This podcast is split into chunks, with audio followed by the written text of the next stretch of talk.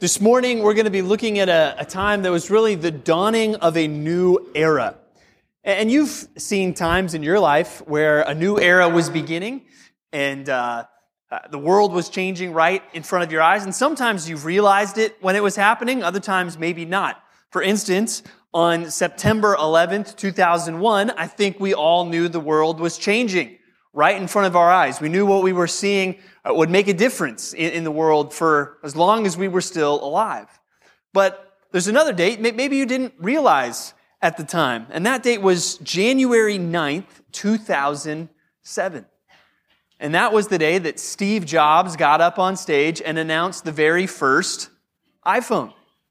And think about it, it might not have felt as momentous as other things, but think of your life pre smartphone and post smartphone. And just even every single day, the ways that affects how you think, how you live. And for those of you that don't have a smartphone, God bless you. May your tribe increase. Uh, maybe we'll see people moving back that direction someday. But on that day, January 9th, 2007, Steve Jobs wowed the world with this new phone and all the things that it could do. And now so many people, they have that. That's a part of our everyday lives. And he showed all the features. You can make phone calls. You can use maps. You can do this. You can do that. And what would have been really nice is if somebody would have got up like after him and said, okay, this is actually going to change your life more than you realize. And let's talk about it. Let's talk about these are going to be the good things that might be helpful. And then these are the things that are actually going to stink. And, these are the things that you need to watch out for and make sure it doesn't destroy your life. Wouldn't that have been nice if that moment that was changing the world came with kind of, well, this is what you're supposed to do with it? Well, neither September 11th, 2001 or January 9th, 2007 even come close to making a difference in the world the way the first Easter Sunday did. The day that Jesus Christ rose from the dead, the world changed and it has never been the same since. But the nice thing is, that night, he gave instruction to his disciples. This momentous event that had just happened, Jesus explains, hey, this is some of the significance. And this is what you need to take from this and go and do. And that's what we'll be looking at today as we go back to John chapter 20. So I invite you to take your Bibles, open up to John chapter 20, where we'll be looking at verses 19 through 29 today. And between these verses, we're going to see Jesus appearing to his disciples after his resurrection on two different Sundays. That first Easter Sunday and then a week later. And Jesus' words are going to make it clear, guys, a new era has begun. And he's going to give them instruction on how to live in that era. And that's important to us because guess what, guys? We're still living in that era. Uh, that era of post resurrection and after the coming of the Spirit that he begins to talk about today, that is where we still all live. So it is so important that we hear these words that, that Jesus and how he's going to instruct his disciples here. Follow along as I read our passage this morning, John 20, 19 through 29. On the evening of that first day, the first day of the week, the doors being locked where the disciples were for fear of the Jews, Jesus came and stood among them and said to them, Peace be with you. When he had said this, he showed them his hands and his side. Then the disciples were glad when they saw the Lord. Jesus said to them again, Peace be with you. As the Father has sent me, even so I am sending you. And when he had said this, he breathed on them and said to them, Receive the Holy Spirit. If you forgive the sins of any, they are forgiven them. If you withhold forgiveness from any, it is withheld. Now, Thomas, one of the twelve, called the twin, was not with them when Jesus came. So the other disciples told him, We have seen the Lord. But he said to them, Unless I see in his hands the mark of the nails, and place my finger into the mark of the nails, and place my hand into his side, I will never believe. Eight days later, when his disciples were inside again, and Thomas was with them. Although the doors were locked, Jesus came and stood among them and said, Peace be with you. Then he said to Thomas, Put your finger here and see my hands, and put out your hand and place it in my side. Do not disbelieve, but believe. Thomas answered him, My Lord and my God. Jesus said to him, Have you believed because you have seen me? Blessed are those who have not seen and yet have believed. So here, as we see these two different appearances, the, the first one appears on that evening of the very first Easter resurrection Sunday. And it points out that the disciples are locked up. And clearly, there's been some reports already at this point that at least Jesus is not in the tomb or that Jesus has risen again, but it says that they are still afraid of the Jews. And before you, you know, start coming down on the disciples, how could they still be afraid if Jesus was alive? I mean, put yourself in their shoes. They had not seen him yet, so many of them are still wrestling uh, with that. And what had they just seen the Jews do to Jesus? They had just seen him arrested, brutally beaten, uh, go- going through some mockery of a trial, and then crucified. And now that the Sabbath is over, I mean, many of them are probably thinking, we have to be next. That has to be the next order of business. All right, let's round up those troublemaking disciples. And so they are afraid, but Jesus comes and stands in their midst.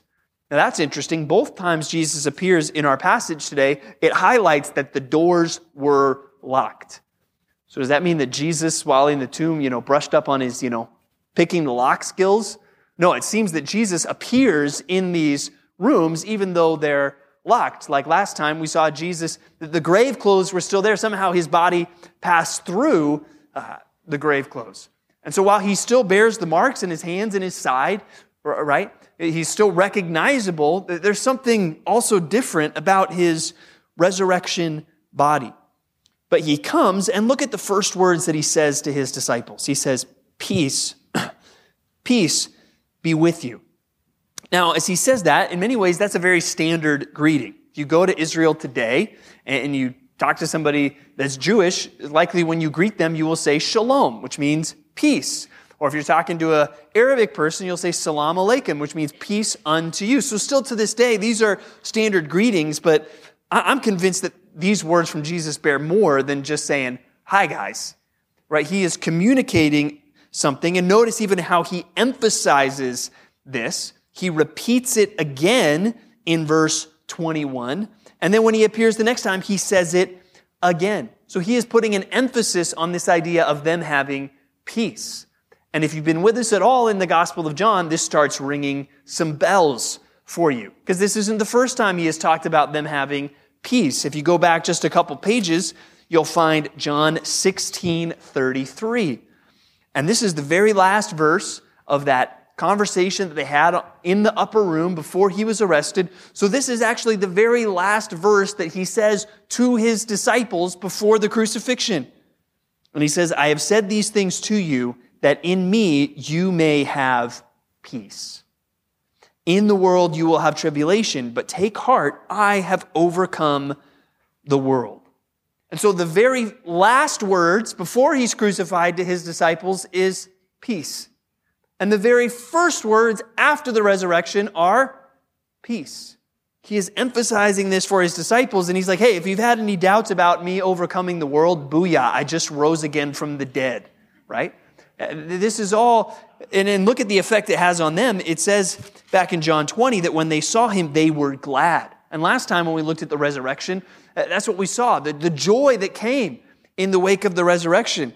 And this time we'll also see along with that comes peace. And he spoke about it even earlier in chapter 14, verse 27. He said, Peace I leave with you, my peace I give to you. Not as the world gives do I give to you. Let not your hearts be troubled. Let them, neither let them be afraid. So, as we think about, well, what is peace? How do you describe it? Jesus helps us here by telling us what's really the opposite of peace. The opposite of this peace that he is trying to give to his disciples is this idea of their hearts being troubled or, them being afraid. So, for point one this morning, let's put it down this way fight fear with a living Savior. Fight fear with a living Savior. We should not be afraid in this era in which we live because our Savior is alive. Jesus Christ is alive. Do you guys still believe that? Yes. And if we believe that, then that should give us peace. We saw last time, we talked a lot about joy. Well, our lives should be marked with joy and marked with peace because of our faith in a risen Savior. Now, what kind of peace? Well, first and foremost, I want to highlight this is peace with God. Why did Jesus have to die on the cross? Well, because you guys are a bunch of lousy, rotten sinners, right? Just to be clear, I, I am too, right? But that's why he had to die. Because we are sinners, we are enemies of God. So the first thing he does with this peace is he makes peace between us and God. It talks about this, and we'll see more about this peace if you turn with me to Romans chapter 5. Turn to Romans chapter 5. And it talks about this peace with God. And this is again after Romans has made that case. Hey, no one is righteous. You're all shut up under the law, but Christ, He's the sacrifice that atones for us, and we can be made righteous by not our works, but faith. And then he gets to chapter 5, and he says, Therefore, since we have been justified by faith, we have peace with God through our Lord Jesus Christ. And it starts off, it, we start up with that peace with God.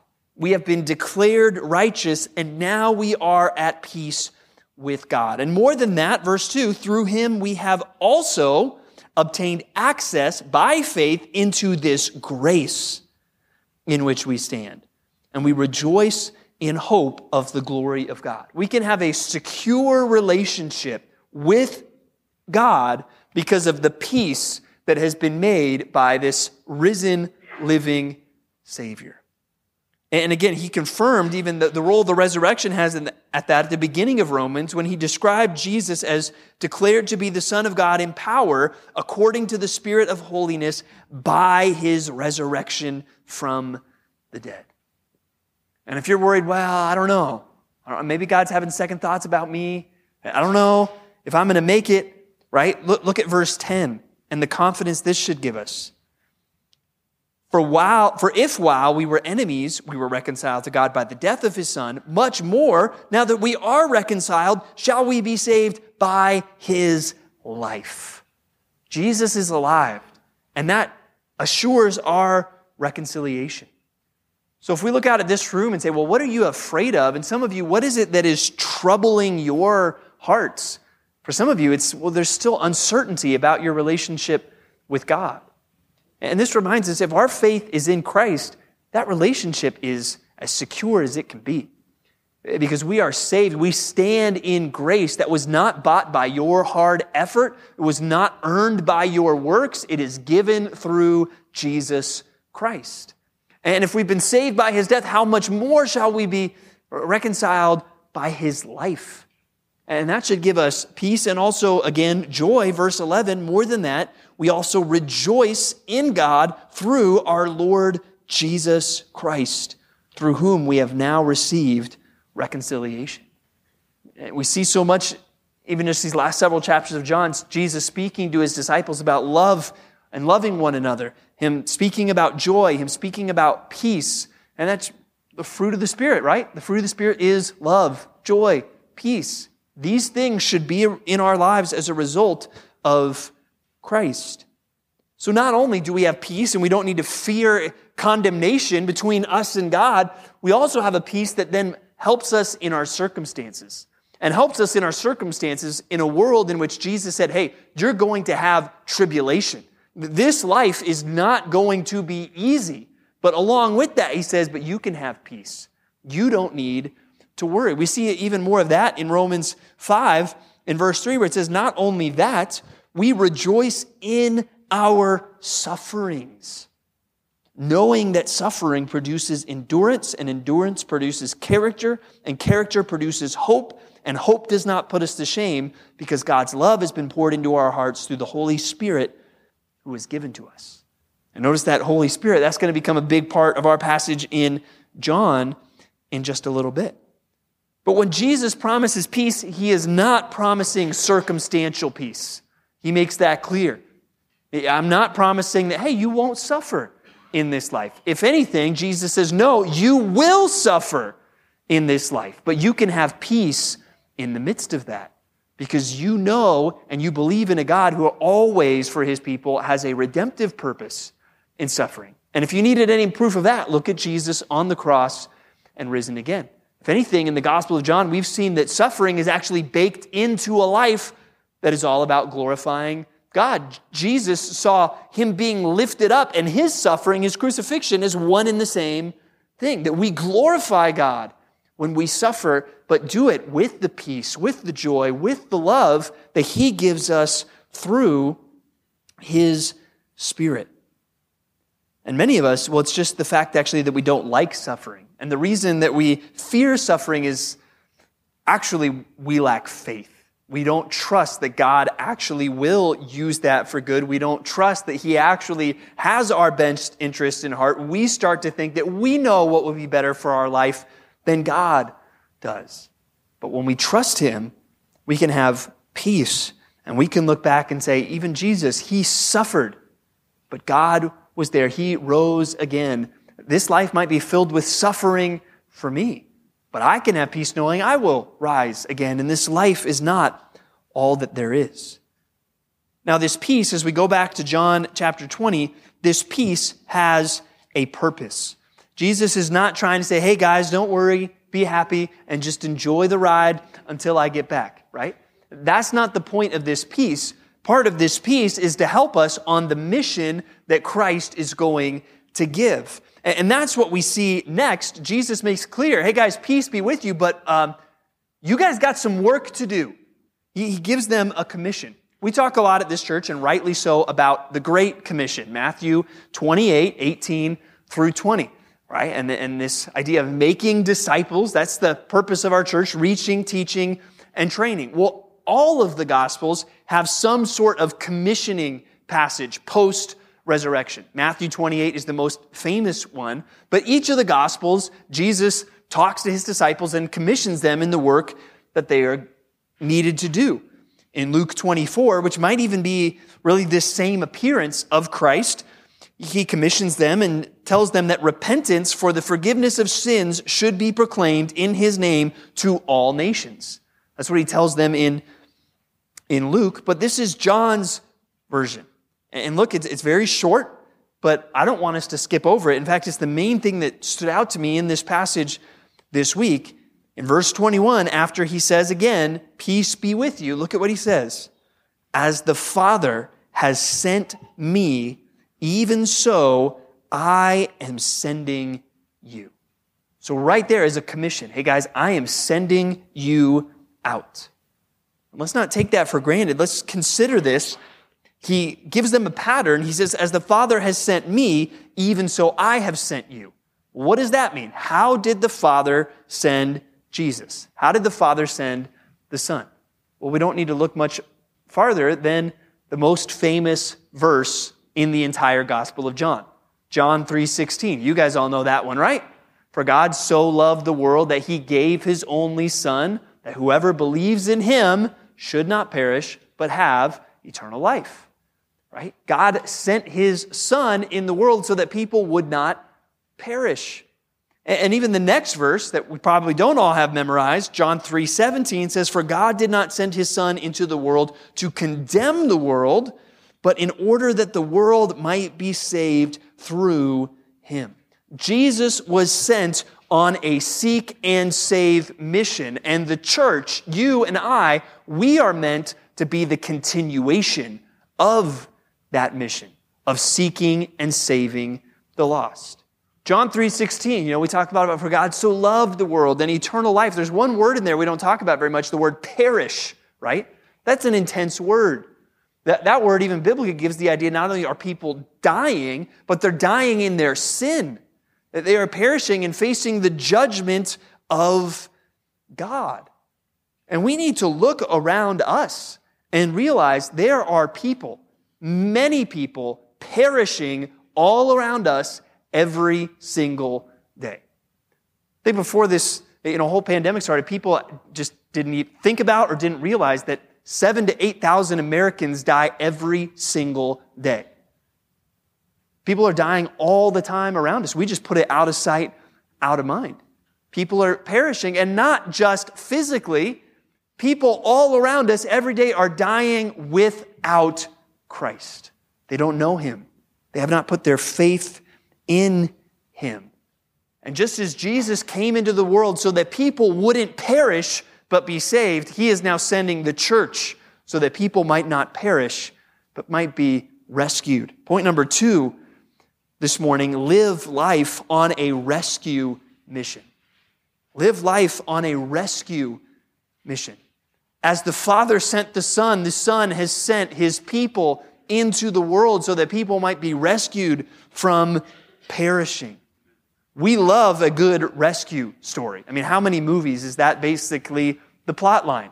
Uh, somebody needs to be rescued. How many young boys grow up wanting to be a firefighter because something in their you know, masculine instinct kicks in when they see these brave men running towards a burning building to help rescue people out of it?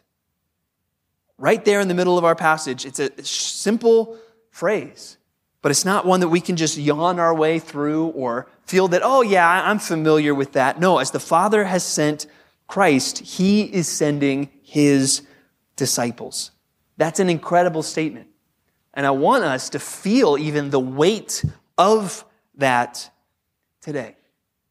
If you were driving home from church today and you pull into your street and you pull into your driveway and you look and you see your neighbor's house and you see your neighbor's house on fire. You see the flames rising up from your neighbor's house and you look around and you don't see any fire trucks, you don't see anybody else there yet, aren't you going to feel a, a sense of, of burden about that? And then if you get out of your car and you hear voices, voices coming from inside your neighbor's house, that there are people still there, wouldn't you feel a weight to that? Wouldn't you feel like something has to be done to help these people? And wouldn't that instantly become the most important thing in your life? Well, I hope today, as you're driving home, you don't see your neighbor's house on fire. But I hope you also understand as you drive home today, you're driving past so many homes and so many businesses and so many places where people's lives are going up in flames, right? Their house might not be burning, but their life is on fire, right? They're trapped in sin. They're dealing with the consequences of their sin. They have no hope, and they are on a crash course with the judgment of God. That is the reality for most of the people around us in this valley. Does that make you want to do something to help? Do you feel a burden that these people need to be rescued when their only hope is Jesus Christ? When we look at these words, as the Father has sent me, even so I am sending you, it shouldn't be, oh, that's cool. It should be, whoa, that, that's intense. That, that's a heavy thought that we are being sent to rescue people that are perishing. In John 8, Jesus says some more to describe really what is true of so many people around us. John 8, and in verse 34, he says, Truly, truly, I say to you, everyone who practices sin is a slave to sin. I might say, Yay, slavery's been abolished in the United States. Thank you, Abraham Lincoln. Well, no, Jesus is saying slavery is still alive and well, and right here in the Treasure Valley, because there's a lot of people that are slaves to sin.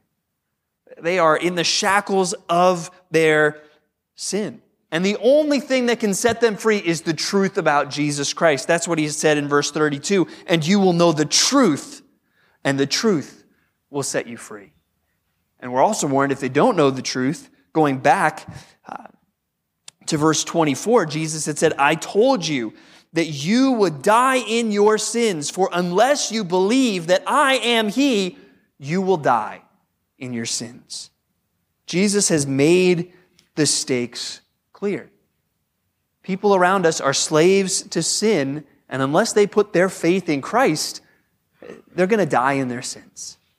And it's only the truth about Jesus that can set them free. Do you feel a burden as you think about that? Do you feel a priority about that? That even, hey, that reality is probably actually the most important thing I should be thinking about more often. Going back to, you know, pulling into your driveway and your neighbor's house is on fire and you're hearing voices from inside saying, help, help. You're not gonna, the game's almost over. I'll, I'll be right over, right? You're not gonna say that, are you? You're not going to say, you know, I served, I was on the teardown team today at church, so I'm a little hungry. So, hey, let me get a bite to eat, and then I'll help you. No, that is the most important thing. Really, the reality that people around us are perishing, we need to see more and more. That is the most important thing. It's not the only important thing we have to think about in this life, but there are people around us that are perishing. And the Gospel of John is amazing. It reminds us so much of what Jesus has done for us. Isn't that encouraging? But we're reminded that's, that's not where it's supposed to stop. What Jesus has done for us is meant to be passed on to others. And we need to feel that burden. We need to feel that weight. We need to feel that urgency. Was something happened that happened to me that made me feel that weight in a way I don't think I'd had before, and even kind of sent me into ministry. When I was younger, I had a much uh, different plan for my life than going into ministry. But God, throughout college, kind of started to change my heart more and more towards that. And one thing that kind of locked it into place was spending some time over in Uganda on a missions trip for six weeks one summer in college. And a lot of that time we were working with the Hurleys, who's a, family our church supports. Their ministry still there in uh, Uganda. But we were there and uh, we were kind of back with them. We'd worked with various ministries. We were back with them, but they were leaving. They were going to a missions conference in another country. So they sent us out with a local pastor in this one region of Uganda to do some evangelism. And what we got to do, this was pretty cool, not something we could really do in the States. We would go to different schools and they would shut down all the classes.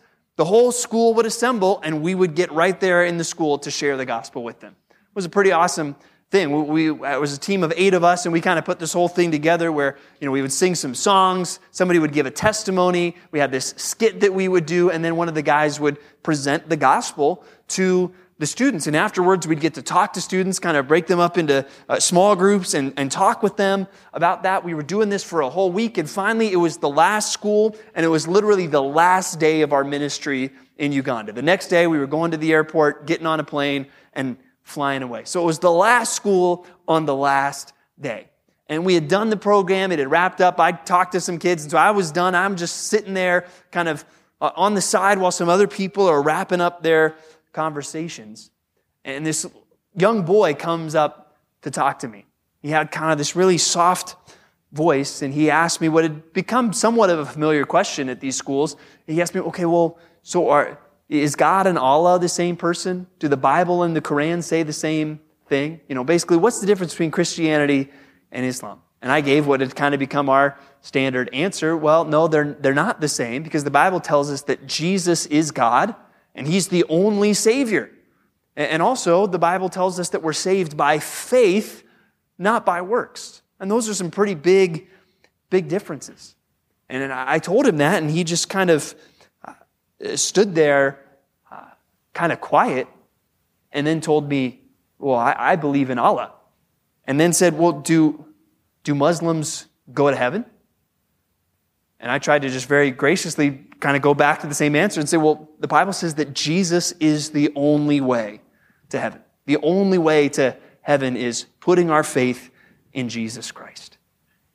And as he sat there and you know, was thinking about that. It was kind of, you know, there, he spoke English, but it was still, you know, there were cross cultural barriers in the conversation. As he sat there and responded to that, all of a sudden you could just see tears forming in his eyes and starting to come down his face. And I'm sitting there, I don't know what to do, right? Well, I don't know. What is he thinking? I have no clue. Does he even understand what I'm explaining to him? What's his life like? You know, I'm about to leave the country and go back to America tomorrow, this kid is going to be left here with what I've just told him. And even if he were to say, All right, I want to believe in Jesus right now, clearly he understands next to nothing about the Bible. Who's going to teach him? And just assuming if this guy really is a Muslim kid and he decides, I want to follow Jesus, how's that going to go over at home? Who's going to help him with that? I just remember leaving just feeling this burden and this kid, and how many more are like him in this world? We need to think about that, but also realize how many people are there right here in the Treasure Valley that are like that. They don't know Jesus, and somebody needs to tell them and somebody needs to stay and work with them. Our job is not just, just to preach the gospel, it's to make disciples, to help them grow in the faith. There's so much work that needs to be done right here in the Treasure Valley, in Uganda, in every nation on the earth, right? I mean, we're coming up on three years as a church and we're thankful for what God has done. And sometimes I think we can start to think, man, we're doing so much when the reality is we're doing so little. And we have barely scratched the surface, even of the spiritual need here in the Treasure Valley. And then, yeah, there's this whole world that needs Jesus. And we should feel the weight and the urgency of that. And I was talking to this Muslim boy. One thing, whenever I'm at a prayer meeting at for our church, at some point, somebody's going to pray for all the Mormons in our community, right? And that they would turn from their false system of belief to really trust in Christ. And that's a good thing. We should pray, we should pray for that. But let's kind of compare that to that boy. Okay, well then let's say, hey, I, I want to follow Christ. what do they know really about the Bible? Well, if they've really been following Mormonism, they know next to nothing about what the Bible really says. Are you going to stick around and teach them? And if they choose to leave their faith and follow Christ, do you think that might have some consequences in their current social circles? Are you going to stick around and help them? There's a burden that every single one of us should feel. And we should all feel like, man, we're barely scratching the surface of what needs to be done in this world. We talk about challenges like finding a building or adding a service. And those are good things that we want to do because of all this. But we also have to realize, in some ways, that is the least of our problems. Our bigger problems are how many people are perishing in this valley that still don't know Jesus and still have never even heard of him, right? We've got to reach this valley. We've got to plant more churches. We've got to see how we can become more involved in what God is doing all over the world. And more and more, we all need to be thinking about how can that be more of a priority in my life? How can this rescue mission be the main thing that I'm thinking about? Whatever you do. And maybe even for some of you, this should be God stirring in you saying, hey, maybe God's calling me to leave behind whatever else I'm doing and to fully try to give my time to this rescue mission. And again, not everyone can do that, not everyone should do that, but that should be the priority for all of us. This rescue mission that Jesus has sent the church on, we can't lose sight of that. Does that feel a little overwhelming? It should. If it doesn't feel overwhelming, I've done a pretty bad job of describing the mission to us. The nice thing is, even though Jesus gives them this colossal mission, he gives them some things that are going to help them in this era, and they're going to help us too. And the first thing is really the promise of the Holy Spirit. This mission is overwhelming, and it's really impossible for us, but God has given us the Holy Spirit that's going to work with us and that's going to make this mission a reality. In verse uh, 22, it says, When he had said this, he breathed on them and said to them, Receive the Holy Spirit. Now, there's a lot of discussion. What's going on here? Uh, when he breathes on them and he says, receive the Holy Spirit, is that when they actually receive the Holy Spirit? How does that match with Acts 2, where we see the day of Pentecost? What's going on? And some would even say, no, this is when the disciples receive the Holy Spirit. And I think the, the best way to understand this is this is a symbolic action that Jesus is doing, symbolizing what is to come. Right? He's breathing on them to, and talking about the Holy Spirit that will shortly come upon them. I don't think this was the actual coming of the Holy Spirit. One, Jesus had kind of made clear, well, I'm going to leave first and then the Holy Spirit is going to come. Two, I think we see that happen in Acts chapter 2. Even one writer put it this way, if John 2 or 2022 is Pentecost, it must be frankly admitted that the results are desperately disappointing and the promises of John 14 through 16 are vastly overstated, right? I mean, all the promises that Jesus made, and even think of what we see in Acts 2, this miraculous sign, preaching the gospel, thousands getting saved, the boldness. Here, they're, they're still locked in a room and will be a week later. But it is the promise of the Spirit that is to come. And let's be reminded of that promise because Jesus had recently spoken about that back in John chapter 16, verse 7, he says these words, which almost seem crazy to us. Nevertheless, I tell you the truth, it is to your advantage that I go away. For if I do not go away, the Helper will not come to you. But if I go, I will send him to you. Jesus is saying having the Holy Spirit with you is better than if I were to stay here with you. And we might all think, I'm pretty sure having Jesus here would be pretty helpful, right? Well, the problem is Jesus, when he was a human, right? He is, he's in one spot. Well, the Spirit is everywhere, right? It, it's here with us in Idaho. It's uh, with our brothers in Uganda. It's all over the world working through God's people. And it's helping with this rescue mission because it's doing the work that we can't do of convicting sinners of their need for Christ. Verse 8 And when he comes, he will convict the world concerning sin and righteousness and judgment. He is going to do that work. And we might say, whew, what a relief. I don't have to do anything. No, scripture is clear. You have to do something, but you won't do it alone. How will they hear unless somebody tells them? No, it's our job to tell them, but we're not alone in that telling because the Spirit is helping us and ultimately driving that into their hearts where it needs to go. And even though we should feel overwhelmed by this mission, we should feel empowered in this mission. And every single one of you, even if you're not a pastor or you feel like you know everything, the Spirit is working in you. Because you might think, well, I can't rescue anybody by myself. And that, I mean, you're not wrong. We're a bunch of knuckleheads, right? But the thing is, we're not alone. The Spirit is working through us.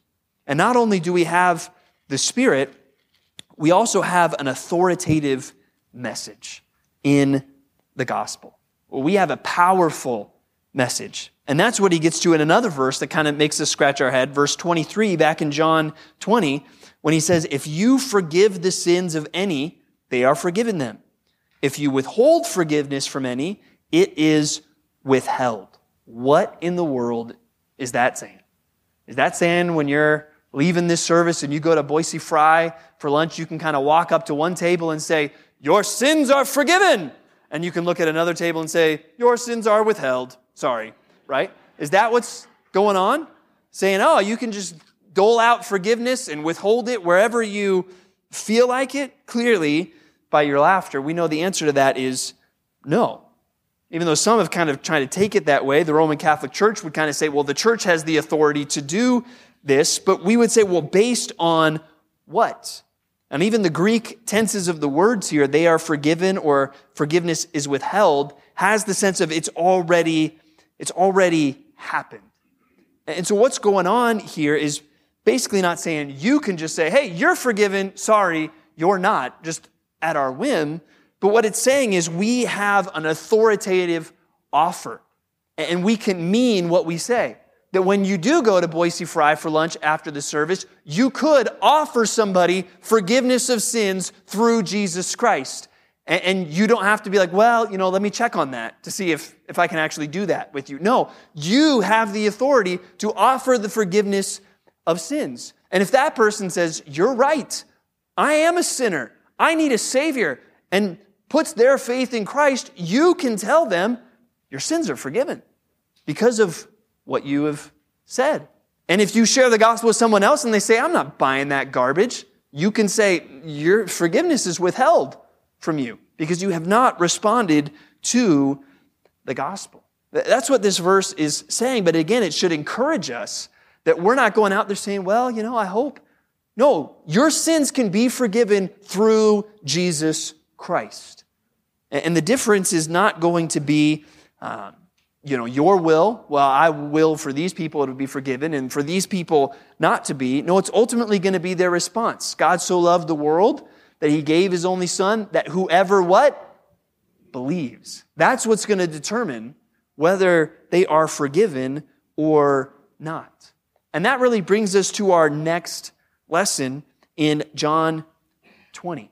How are they going to be forgiven? We're going to see a lesson really about belief. This new era that is starting post resurrection with the coming of the Spirit. It's an era of peace for believers. It's an era of mission where we have been sent but it's also an era of belief. And we see that with Thomas, who most of you probably have heard before, referred to by the nickname Doubting Thomas. And in some ways, that's a little bit, I mean, unfortunate for him that that's what he's remembered by, but he's the one who wasn't there the Sunday before. And, uh, you know, if he had been there and Bartholomew hadn't, we'd all probably be talking about doubting Bartholomew 2,000 years later. He was not there the first time around. And as much as I want to agree with one commentary said, where he said, see, that's why you shouldn't miss church. Thought, you know, that's a good word. I don't know that that's the point of this, but hey, it, don't miss church. That, that's a different point. That's a good point to make. But then it is the next Sunday. It says eight days later, which as they counted days, they would have included the current day in that. So eight days later was one week later. And the disciples were inside again, and Thomas was with them. Now remember, yes, he wasn't there, and the others were, but still his words were pretty strong at the end of verse 25. You know, unless I place my finger in my hand, I will never believe. Well, now here they are, eight days later, again locked in a room, and again Jesus appears. And again he says, Peace to you. And even if you want further reason why I don't think the Holy Spirit came in verse 22, well, a week later, they're still locked up in a room. That's not how we see them operating post Holy Spirit. But Jesus, he goes straight to Thomas. And whether it was just through his omniscience or whether he'd appeared to other disciples and they're like, hey, Jesus, Thomas is having a really hard time, we don't know. But he goes straight to Thomas and meets his challenge. Hey, put your finger here. Put your hand here. Do not disbelieve, but believe. He calls him to do that. And we don't know if Thomas takes him up on all of what Jesus offered. It doesn't say if Thomas actually goes and puts his hand in his side and puts his fingers where the nails were, but he certainly complies with Jesus' command to believe. Because that's what we see the expression of in verse 28 when he says, My Lord and my God. And then Jesus responds. Now it's hard to tell the first part of this verse whether it's a statement or a question. There's not punctuation marks in ancient Greek, so we're, we're understanding. It, it's possible, I think even more likely, that Jesus said, You have believed because you have seen. Blessed are those who have not seen and yet believe. And really, I don't think he's trying to speak down on Thomas's faith, saying, Well, pff, your faith is lame because you had to see. I think he's more exalting the faith of those that don't get that chance to see. And that's the era in which we live in. We don't live in an era anymore where Hey, remember when Jesus fed the 5,000? Remember when we were there and we saw that and we ate the loaves and the fish? No, we weren't there. That was 2,000 years ago. You didn't get a chance to see the risen Christ and to put your fingers in where the nails were and your hand in his side. We have not seen, yet we believe. And that's the era in which we live in. It's not an era where it's like, hey, no, this is Jesus right here. Let me show him to you. No, we're calling people to believe, to put their faith in a Savior that they have not seen. But also, I think we see something about the nature of belief itself in this passage. And even in John, we've seen clearly there are types of belief that are genuine and lead to salvation, and there's a type of belief that's, that's phony and doesn't lead to salvation. What's the difference? I think we see one of the clear elements again as we look at verse 28. As Thomas says, my Lord and my God. Really, that's, that's not a, that's, that's more than just a response of agreeing with the facts, right? Thomas didn't see the risen Christ and say, all right, guys, you got me. He really rose again. He doesn't say anything about the resurrection. What was important to Thomas wasn't, okay, now I believe that a certain thing happened. No, now I believe in someone, right? His faith wasn't just in the events, his faith was in the person, and that faith can only be described, I think, in verse 28, really as worship. He comes not just to see what Jesus has done, but to worship Jesus for who he really is my Lord and my God some ways, that is a climactic statement, really summarizing the whole Gospel of John. I mean, what we'll see next time is how John says, hey, this whole book was written so that you might believe. And that this is the example of Thomas believing. And that belief includes that sense of worship. It includes a sense of submission. My Lord, that Jesus is his master. And it also includes another thread that we've seen all through John, really, of the deity of Christ. He calls Jesus my God, and Jesus does not rebuke him, right? Jesus accepts this worship as God. Point number three this morning worship the Savior you haven't seen. Worship the Savior you haven't seen. I don't think you can separate real saving faith from worship. They go together. And that's what we see here. The significance was not just, oh, Jesus did this thing. It's no, Jesus is this person. He is my Lord and my God. And I want to speak some to you today that you feel you can identify with Thomas, where you are uncertain really about who Jesus is and, and what he has done. And I want to remind you, even this whole idea of blessed are those who have not seen and yet have believed. It's not saying, hey, this era that we're in now, it's all just blind faith. I don't know if this really happened or not, but just believe and cross your fingers. Maybe. Uh, no, there, there's still reason to believe. I can't show you Jesus Christ in the flesh, but there are reasons to believe. Here, here's one the Gospel of John. That's what he says. Hey, I wrote this to you. I wrote down a whole book of things that I saw with my own eyes so that you might believe. And he's still calling for you to believe today. And if you are uncertain about the events, the thing I would encourage you to look into more than anything else is the resurrection of Jesus Christ. Did he really rise from the dead or not? It all really rises or falls on that question. And if you honestly, with an open mind, dig into that question, you're going to find what many have found now throughout these thousands of years. There's no other possible explanation for why the church did what it did, why the apostles did what they did, why the church has grown the way it has, other than the fact that Jesus is alive. But I want you to see more than just the facts. I want you to see who this is. That Jesus Christ is someone that is worthy of our worship. And for you not just to say, yeah, you're right, he probably did rise from the dead, but for you to say, my Lord and my God, and to worship Christ. And for all of us, this is a reminder that our mission is more than just spreading the facts. That's a part of it. We have, the truth will set people free. They have to understand the, the truth of what really happened. But our desire is more than them just to agree with facts. It's really for them to worship Christ. It's a good reminder to us is our life one of worship that other people would see and tell that difference, that would inspire them to worship Christ. It's really going to come down do we truly believe him? Do we truly worship him or not?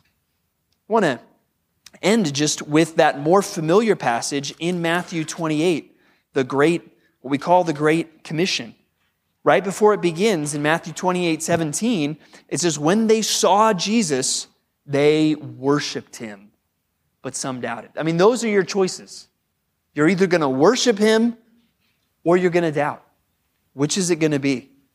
My prayer is that we would be a church full of worshipers who eagerly seek to live out what Jesus says next. All authority in heaven and on earth has been given to me. Go therefore and make disciples of all nations, baptizing them in the name of the Father and of the Son and of the Holy Spirit, teaching them to observe all that I have commanded you. And behold, I am with you always to the end of the age. Let's pray. Father, I just pray that as we leave here today, that we all would leave with a right sense of just the burden and the weight and responsibility of the mission that you have given us, God. I pray that, Lord, we would set our sights higher than just being a church that, hey, we're, we're growing or we're adding a service. God, those are good and necessary things. But God, I pray that our true hunger would be God, there are still thousands and thousands of people that don't know Christ in this valley. God, there are people all over our nation, people all over the world that haven't even heard of Jesus.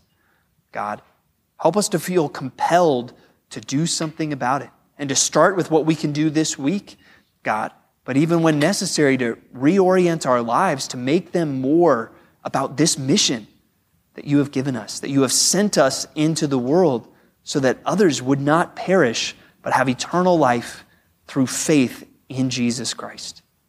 And God, ultimately, we thank you for Jesus. Our faith rests on Him. None of us here today can say we are here because of our goodness or our effort or our works. It's all because of Him. And God, I do pray for those that are here that doubt. God, there's still uncertainty. God, I pray that your Spirit would work on their hearts and you would open their eyes to see the reality of these events, the truth in what is being said, but also the majesty of Jesus Christ. God, I pray that there would be people today that say, My Lord and my God, and truly bow the knee to our King and put their faith in him. And God, even just as we reflect on this, Lord, let this week be full of thanksgiving for us and not just thankfulness in our possessions or the nice things in our lives, but thankfulness for your amazing grace that you have shown to us. God, thank, thankfulness even for the grace that you have shown our church, God, but also, God, that even that gratitude would bring in us a sense of, of burden and weight of just passing on what you have done, and that we would be a faithful, worshipful church that is being sent and is sending, God, and seeking the rescue of those who are perishing around us. So, God, we lift this all up to you. We thank you for the promise of your help through your Spirit, through your word. We ask this all in Jesus' name. And all God's people said,